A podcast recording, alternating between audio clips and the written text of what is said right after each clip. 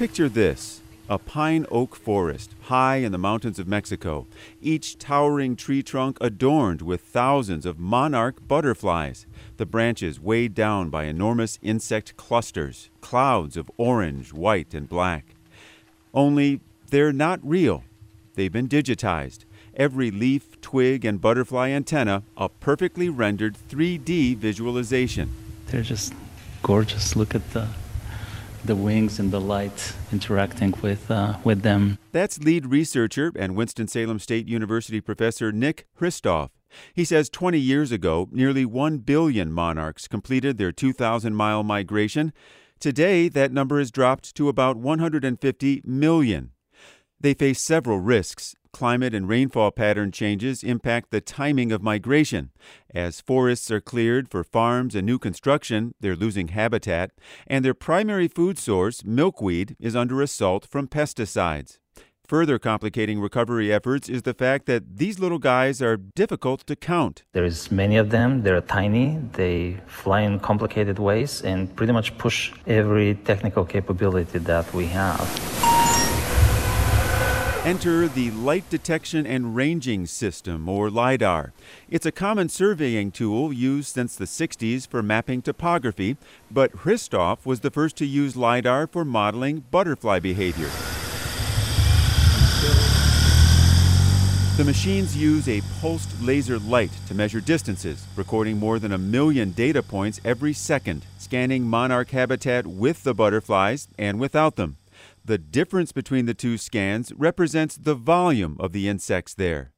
Hristov says the next challenge is formulating accurate butterfly number counts. So, considering how few are left, if we really want to have impact with uh, the policies and corrective measures that we're putting in place, we need to be able to work at a finer, more detailed level of number estimation. We can't wait 10 years to see whether the many trees are covered again. And that's where the magic happens. Once that data has been collected, analyzed, and processed, it arrives at the desk of 3D artist Dennis Nicolaitis. He's the CEO of Animusing Productions, a visual content and development company. I'm trying to create uh, 3D models out of those point clouds, just points floating in midair, uh, millions of points. Nicolaitis says it's an added challenge separating clusters of thousands of butterflies from the foliage immediately surrounding them. So, what we're trying to do is uh, find the right algorithms that can um, process those points and create a 3D model out of them, connecting each one of them and uh, try to reconstruct the, the real life uh, object that was scanned. Assisting him is Winston-Salem State University undergraduate Georgina Dzikunu. She spent months processing millions of flat, one-dimensional scans and lining them up perfectly to create 3D visualizations. Jean says creating them is really cool, but it's so much pressure because you don't want to mess up because they're going to be using your data.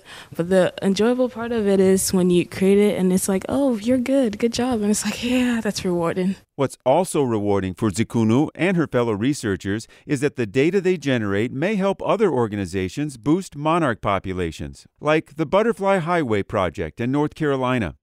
After determining how much land remained in the urbanized area around Charlotte to support butterflies and other pollinators, founder Angel Hjarding first began encouraging residents there to fill in the gaps with sustainable perennial gardens for pollinators.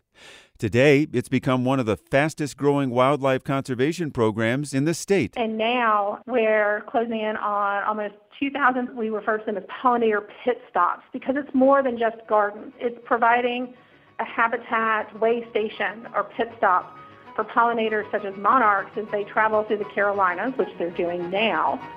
Hjarding says she and her members have been reporting many more monarchs this year, and that's good news, but too soon to tell if their work or the data that supports it is the reason. Either way, one thing's for sure the work to preserve and to count them continues. For WFDD News, I'm David Ford.